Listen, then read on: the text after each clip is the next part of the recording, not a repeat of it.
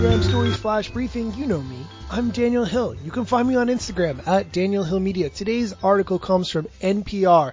The FTC issues rules for disclosure of ads by social media influencers.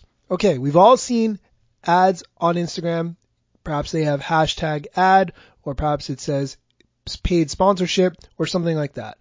That's not enough, according to the Federal Trade Commission, and they released a publication explaining it. It's called Disclosures 101 for Social Media Influencers, and it has guidance for when and how influencers should disclose ads. According to the document, it's the responsibility of influencers to be transparent.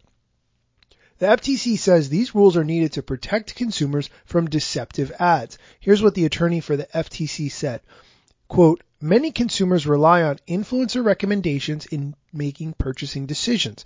And they should know when a brand paid an influencer for an endorsement because it affects the weight and credibility the consumers may give to that endorsement. That was a staff attorney for the FTC's Bureau of Consumer Protection. In conjunction with this guide, which I definitely recommend taking a look at to understand what the laws are, the FTC also made some YouTube videos. Here's the audio of one of them. Hi, I'm Amber Lee, an attorney at the Federal Trade Commission. Do you recommend or endorse things on social media? If you do, here are some tips to help influencers like you comply with the law.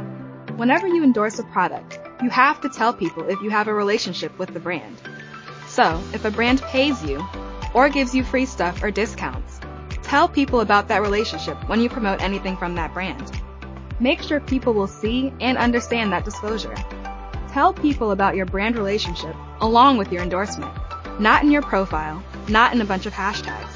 Put it early in the message or superimposed prominently on the picture. In a live stream, it should be repeated often enough that people will catch it. Make it plain and simple.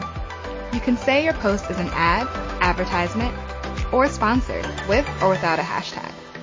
You can say thank you to the brand for the free product, if a product is all you got. Or you could label yourself a partner or ambassador. Again, make sure to put your disclosure where people can't miss it. Want to know more about how you can be an influencer and stay on the right side of the law? Go to ftc.gov slash influencers. What I think is really cool about the FTC making this effort is that they're trying to make it absolutely as clear as possible. An endorsement is an advertisement that the influencer is making on the advertiser's behalf. So if that's the case, you have to disclose it. That's the main thing to keep in mind. As always, you can discuss this article and the other articles that did not make the cut for today's flash briefing in my Facebook group, the Instagram stories, which you are welcome to join at facebook.com slash groups slash IG stories. Thanks for listening.